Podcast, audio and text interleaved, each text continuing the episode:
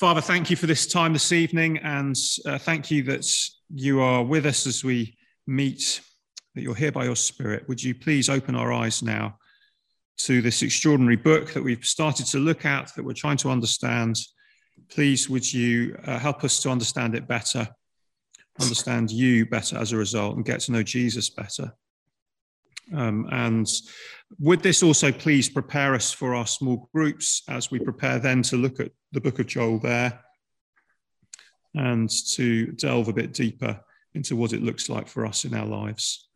We pray in Jesus' name. Amen.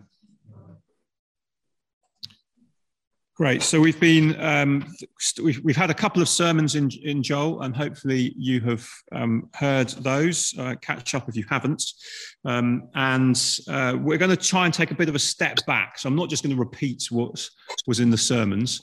Um, because that's more in the detail of the text and the application. We're, we're just going to take a step back and try and just put put some of the sort of stuff that might be in the background um, of a sermon that never get never gets said because you don't want to spend your time on a Sunday morning talking about the dates and you know who it was written, you know, uh, authorship and all that sort of stuff. It's not very, in one sense, it's not particularly helpful um, in in a sort of take home. This is what difference it makes my life, but it does make a difference um, to how we understand the book, and particularly if you're preparing to teach it, there are certain things that we need to kind of to get into, as well as some of the sort of questions about what is actually happening in the book. And I want to try and help you understand some of the decisions that I've made in pre um, so that you can uh, you know you can see if you agree and you can see uh, how that works and that will help when you come to your small groups um, to to discuss things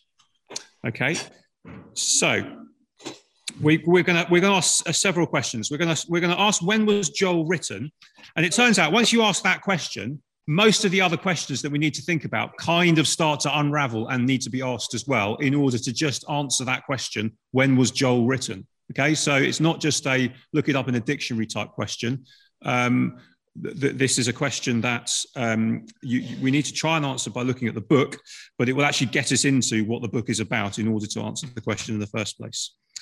Um, and it's, it's, worth saying when we look at uh, any book in the Bible, you know, when, when someone stands up and says, well, this book was written during the, you know, in this period, well, how do they know that?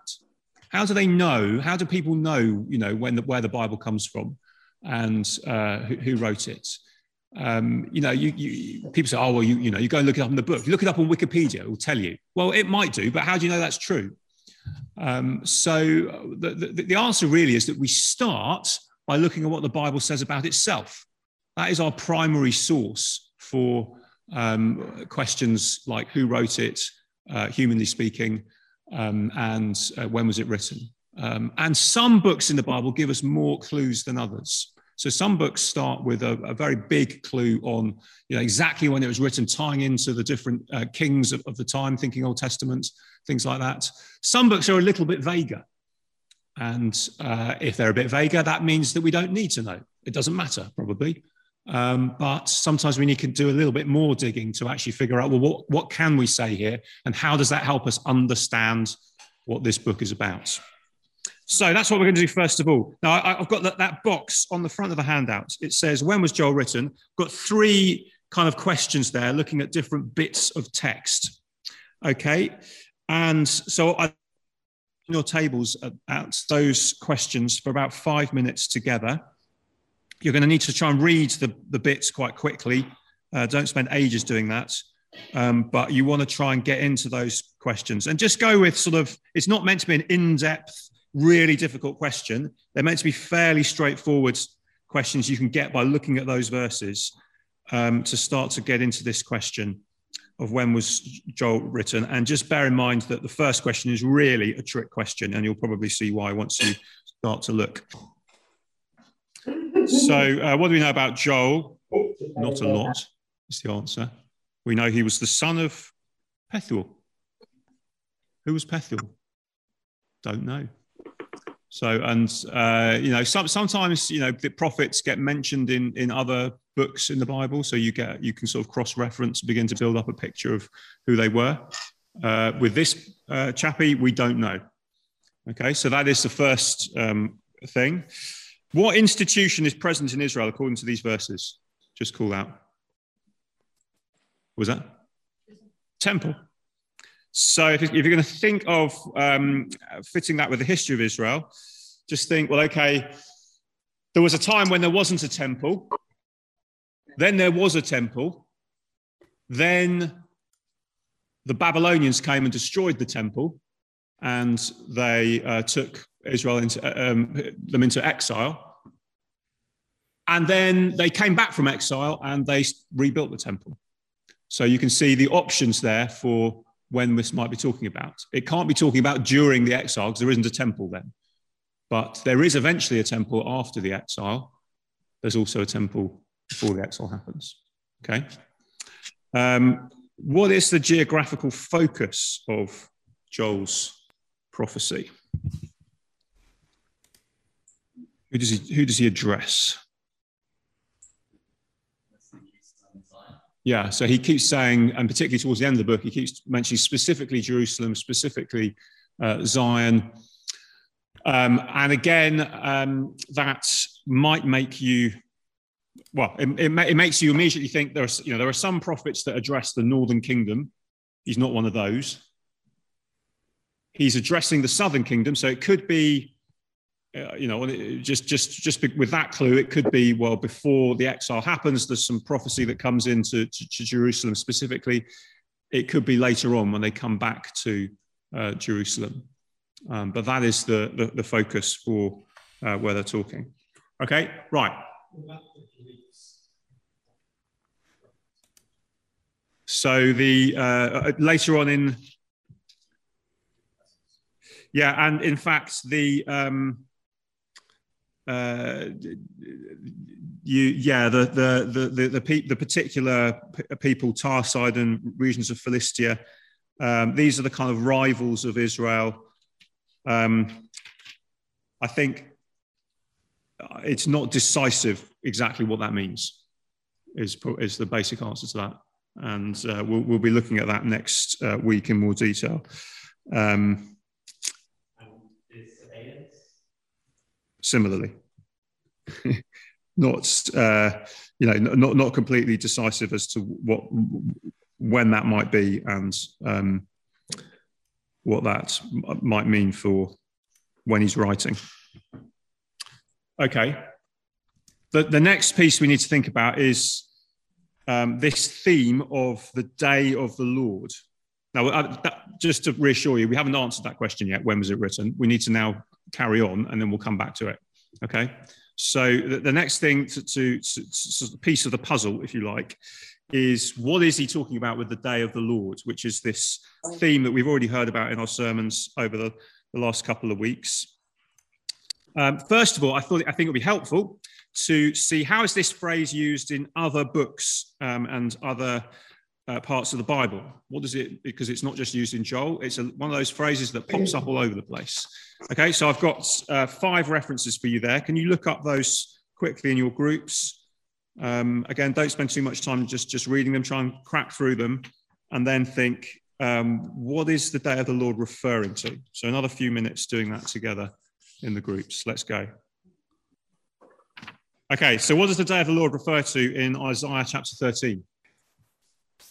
Judgment on Babylon. Great. So it says Babylon at the start of the chapter.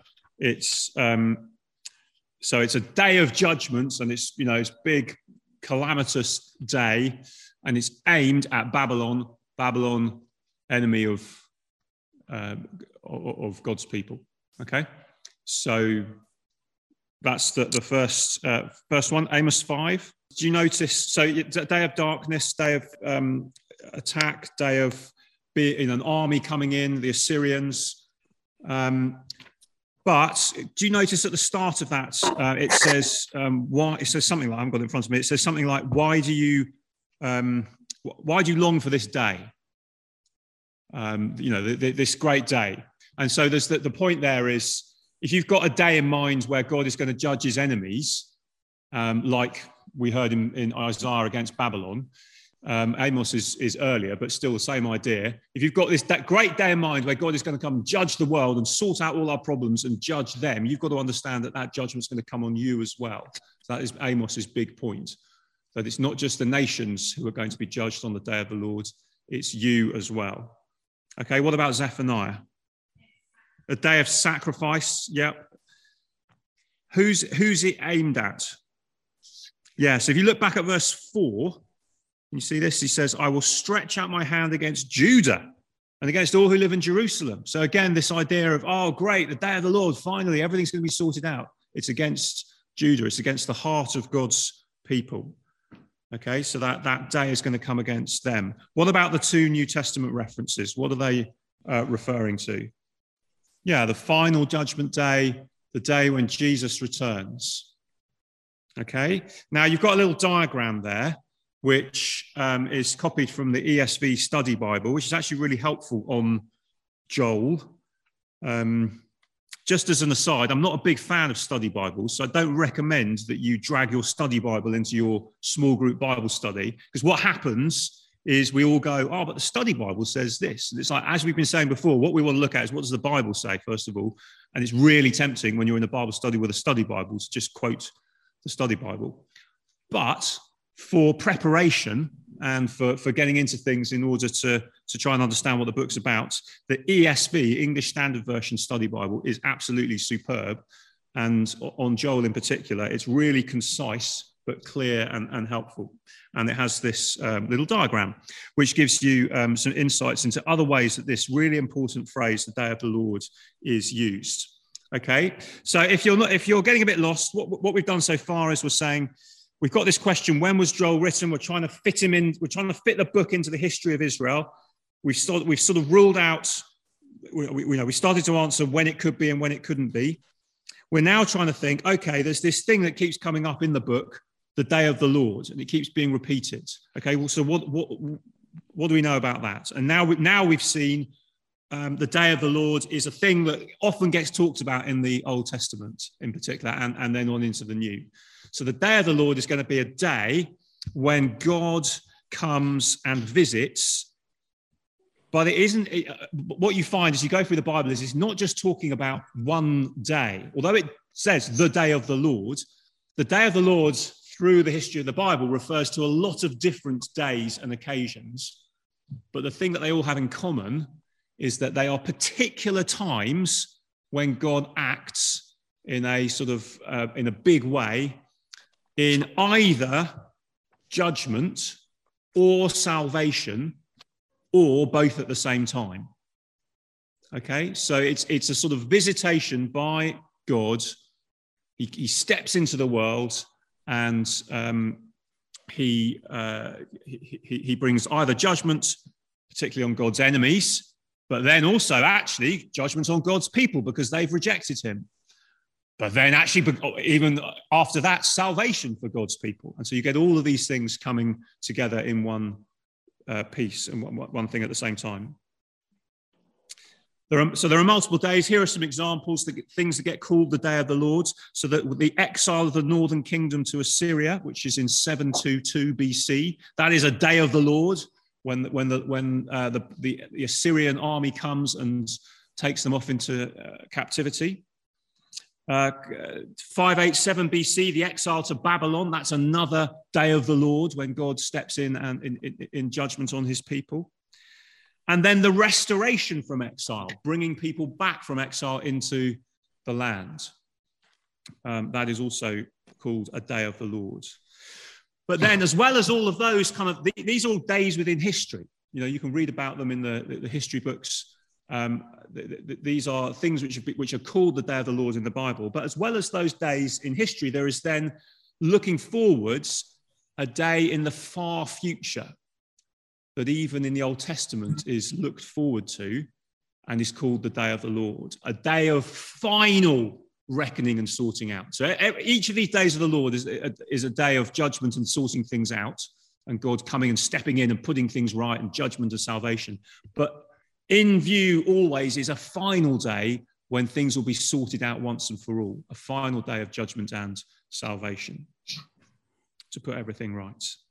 Okay, so just to um, help us think about that a bit more, if you, if you look then on the next page, you've got this image of the candles, and we I talked about this in the sermon um, on Sunday.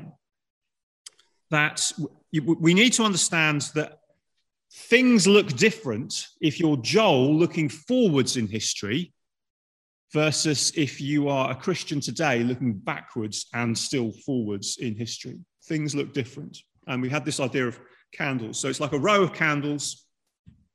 Um, and if you are standing sort of um, uh, you know, above the row or alongside the row, you can see all the different candles lined up. But if you go down to one end and look along the row of candles, all you, you know, you, there'll be a point where you can only see one flame, and they're all kind of contained within this one flame. And Joel's perspective is that standing at the end and seeing the one flame. Okay, so he sees, he looks at the future and talks about day of the Lord, and he sees it all as one. We are able, this side of Jesus coming, to look at those same events that he's talking about, but see them differentiated from each other and see that in some ways, you know, some of the things he was talking about get fulfilled here and some here and some here. And we can see it spread out a bit more. And, and some are still to be fulfilled in the future. Okay, and we, we, we, saw two weeks ago, at the end of chapter one, if you remember, or chapter one and, and the first half of chapter two in Joel, we, we, we, we heard about the warning of the day of the Lord to come, but then we heard actually there's a real sense in which the day of the Lord has already come, and it's come at the cross. It's come when Jesus died. Because what does Joel say is going to happen? There's going to be a day of darkness and the sun uh, will turn to darkness, a day of misery, a day of destruction. And actually, all of those things are things that describe very well the death of Jesus. And so, the cross and Jesus' death is a day of the Lord, a day when judgment that was thought to be going to happen at the end of history happens in the middle of history. Okay, so we've got all of these things um, to, to, to, think about with the, with the day of the Lord. Um,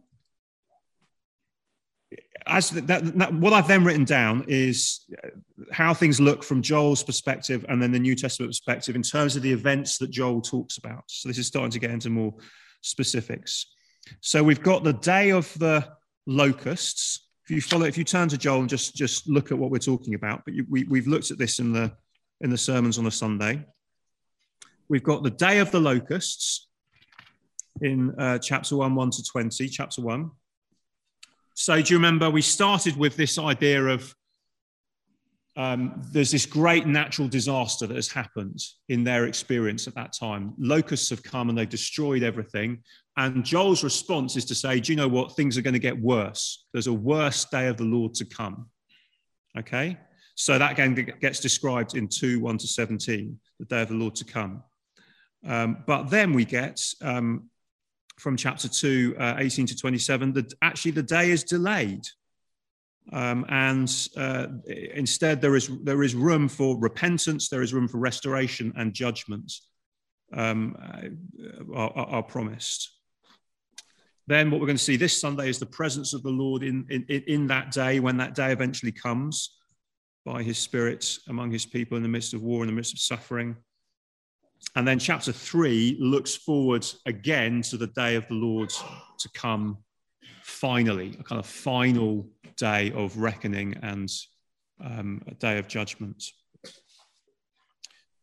From a New Testament perspective, we look back at what Joel was describing, and with our viewpoint, where we can see the candles sort of spread out, we can say, as we've been beginning to say so far, we can say, well, Days like the day of the locusts come often.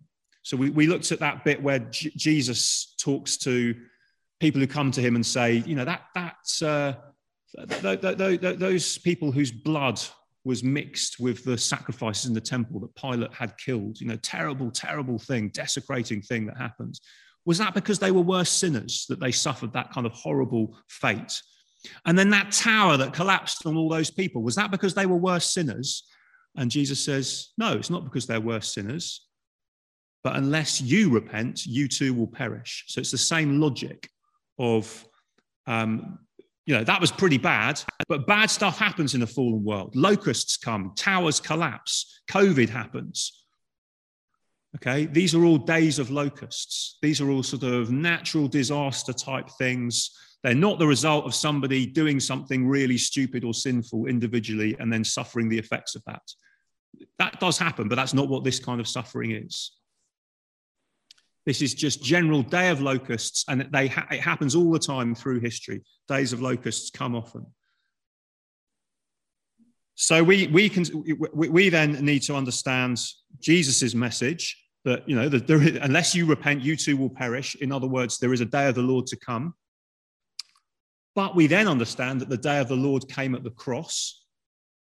And so the, if we, the judgment that we deserve on that final day of the Lord has already been taken by Jesus at the cross.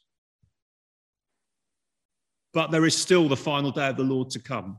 So it's been anticipated in Jesus, but it's still to come. And we, you know, 2 Peter 3 talks about it as that day of the Lord that, that is still to come. That's the day of Joel chapter 3. It's the day of 2 Peter 3. It's the end of Revelation. It is the day when Jesus returns. That day is still to come. What must we do then? Well, we need to uh, re- repent, put our trust in Jesus, then we know that the judgment we deserve has been taken by him. And in between, we then have the Spirit being poured out that we'll see at the end of chapter 2 on Sunday, um, fulfilled on the day of Pentecost, the Spirit with his people in the midst of war and suffering. Okay, so um, that, that's just to try and get us to understand how this term, the day of the Lord, is used. The bottom line is it's used in lots of different ways. And it means different things at different points in history. Sometimes it means a specific event in history. Sometimes it means the end of history. Okay? It's, it's all of these things. And that's what's going on in the book of Joel. What then about these locusts? Okay? Because I, I, have I've, I've described to you what I think is going on with the locusts. It is fair to say that if you start doing your, your own research and you start looking into these, uh, in, into the book of Joel, you'll find people suggest slightly different things about what, what might be going on with the locusts. Okay, so I, I think it's helpful just to, to, to explain um, exactly why uh, I think this is what's going on in, in Joel and, and other people do too. So there are four options, okay, for understanding what's going on in the book of Joel with these locusts. So there isn't the option one is that the locusts in chapter one are talking about an actual locust infestation, which is what I've been saying. But then chapter two is just an, another description of the same locust invasion. Okay, so do you? Do you remember we had you know, that the great locust swarm has left, the great locusts have eaten what the great locusts have left, the young locusts have eaten what the young locusts have left, other locusts have eaten, chapter 1, verse 4, and then, and then descriptions of, of um, the fangs of a, the teeth of a lion, the fangs of a lioness, it's laid waste my vines, it's ruined my fig trees. And then we come to chapter 2, and uh, we get more kind of destruction, and people go, oh, it's just the same thing. It's all the same thing all the way through. So it's locusts then, it's more locusts to come. Okay, and that will then, if you think that's what's going on, that will change what you think is going on with the day of the Lord and what it's referring to and, and when it happens in history. Okay, second thing is uh, ch- chapter one um, describes an actual lo- uh, locust infestation. Chapter two issues a warning about a coming military offensive. So, um, uh, that, yeah, so, so that's more like what we've been saying, but it's slightly different in that it's just saying uh, chapter one is locusts. Chapter two is describing an army, but it's describing a specific event that's about to happen um, that uh, is going to come to them. So there's going to be an army who's going to come and take them. Maybe the army is going to come and take them into exile or something like that.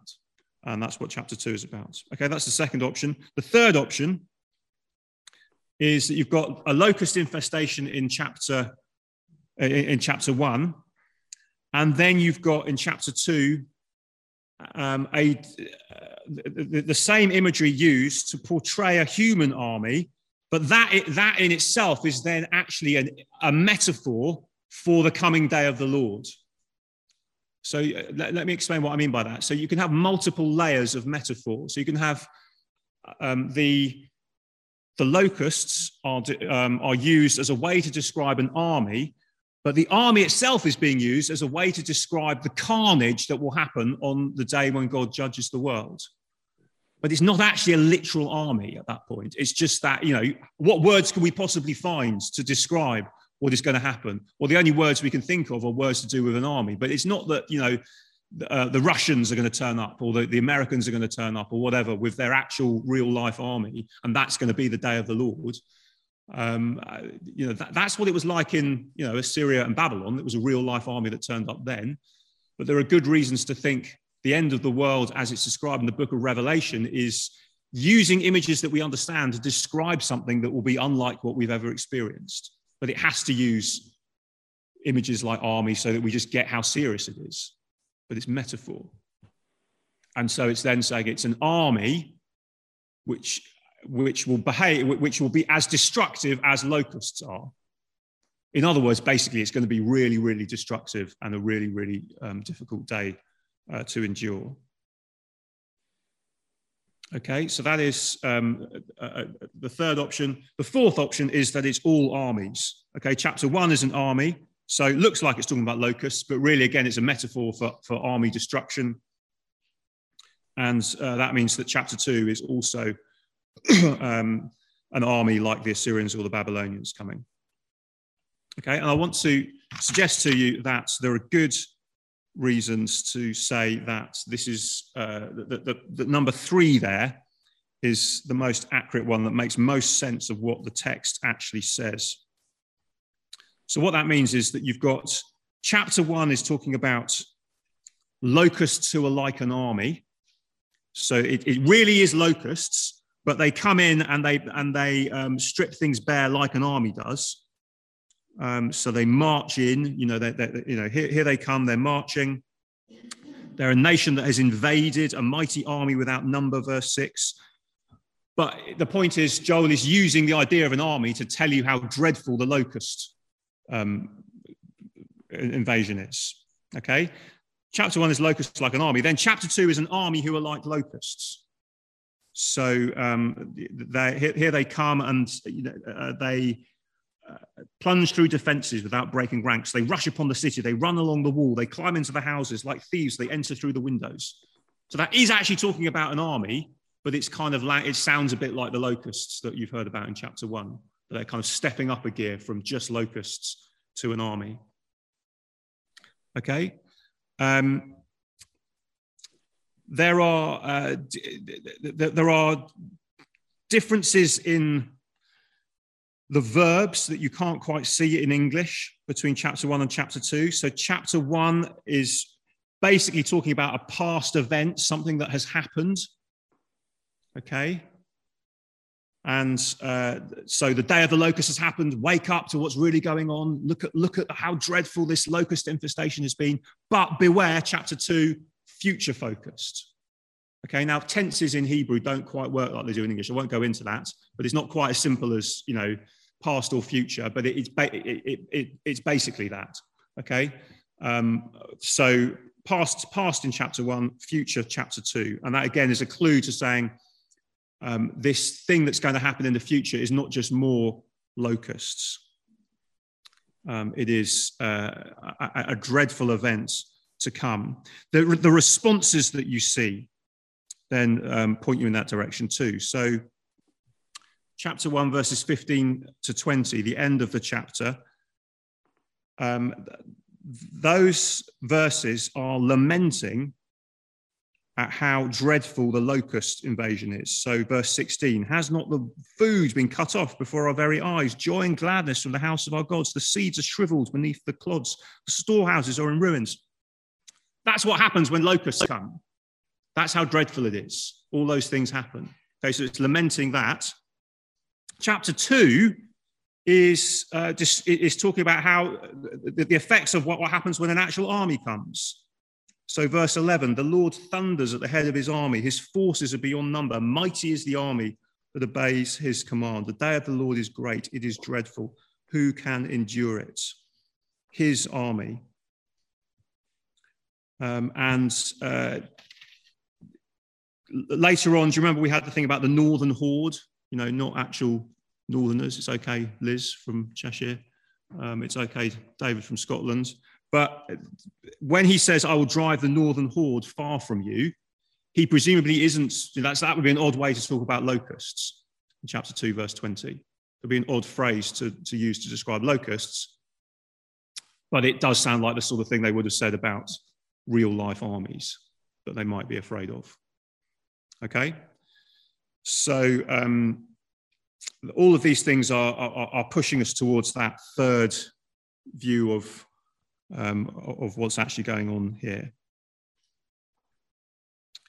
So, in terms then of the, uh, you know, when did this happen? If, if this is right, and it's it, the, the, view three, um, you've got a real day of locusts and a real day of the Lord to come um, that is totally cataclysmic. Um, it is, it seems most likely that it's not talking about that the, the, the great event to come is more than simply, for example, being taken into exile.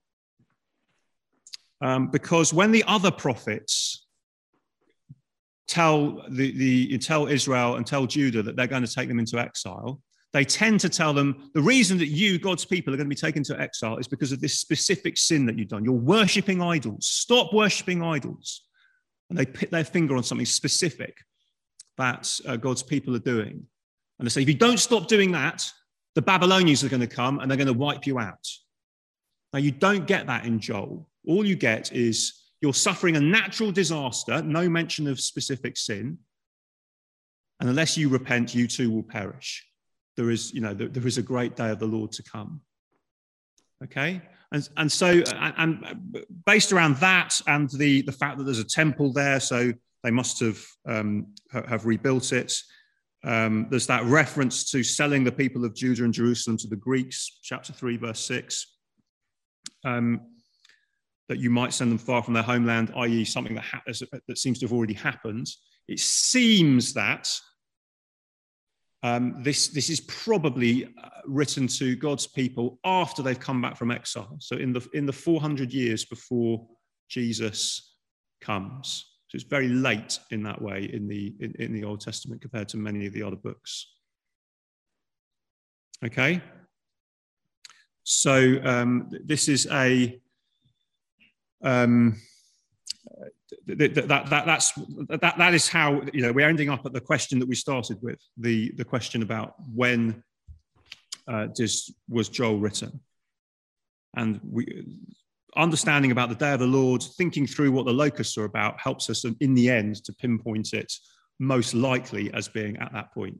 Now, you will find Bible believing, solid commentators who have different, slightly different views on, on these things. So, the bottom line there is it's probably one of those questions that you can't have a completely solid answer to, and therefore it probably doesn't matter. Because if God wanted us to know, he, would given us more detail, and He hasn't. Okay, but in, you know, it, the more you can think about the background to a book, the more you can understand what is likely to be going on when you're looking at the details. So it's helpful to try and work it through. And what I have outlined to you, I think, is the most likely view of what is going on. Um, one question to consider um, just in, uh, along the way is whether locusts could be a sign of covenant breaking or covenant curses coming on God's people. In Deuteronomy, uh, locusts are a sign of God's judgment. And it's true in, in the book of Exodus. Remember the plagues? Uh, locusts are a sign of judgment. Deuteronomy says, you know, if you break the covenant, one of the things that will happen out of a massive list of other things, in one verse, it just mentions locusts as a thing that will come on you. At the end of uh, the book of Revelation, um, part of, uh, or in the middle, in chapter 9, there's a whole description of things to do with locusts in, in the context of God's judgment. So locusts, you know, do have something to do with God's judgment. But I don't think here they are uh, being referred to as a consequence of breaking the covenant for the reasons that I have given. There is no sin highlighted in the um, in, in Joel of specific sin that they need to repent of. There's a general call to repent, like all Christians need to repent, and all people need to repent of, our general sin. But there's nothing specific when they go stop worshipping idols or something like that. Um, there is no reference to the covenant itself, no reference to specific sin. Um, if we're right that this is after the exile anyway, um, then you know it, there is no exile to come, um, and and they, have already been brought back, and uh, you know they, have already suffered the consequences of breaking the covenant. Now they've been brought back. So this seems to be this this calamity that they've suffered. The, these locusts that have destroyed everything seem to be a sign of a general way that the whole world is under a curse due to sin. So locusts are always bad, they're always a curse, but they just may not always be a covenant breaking curse that comes on you because you have broken the covenant. They may just be a sign that, yeah, we're, we're all we're living in a broken, fallen world. We're all sinners. There's a general way in which we all suffer in different ways at different times because we're all sinners. And locusts seem to be a, a, a sign of that general curse as much as a specific one. So what then, you know, locusts, the, the, you know, the fi- final question for us before we before I open up to any other questions, in terms of applying this now, and we started to do this in the sermons on Sunday. Um, I don't know when the last time you felt locusts were an issue in your life, but I, I don't think I've ever seen a locust in up close and personal, but other people may have done.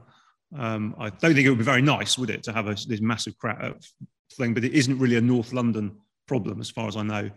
Um, locust. So, so what, how do we apply this to our lives? And we, we, we've talked about some of it already, but I think it is that general sense of there is suffering in the world and in our lives that is not the consequence of uh, specific sin that we have done, um, but is the consequence of living in a fallen world.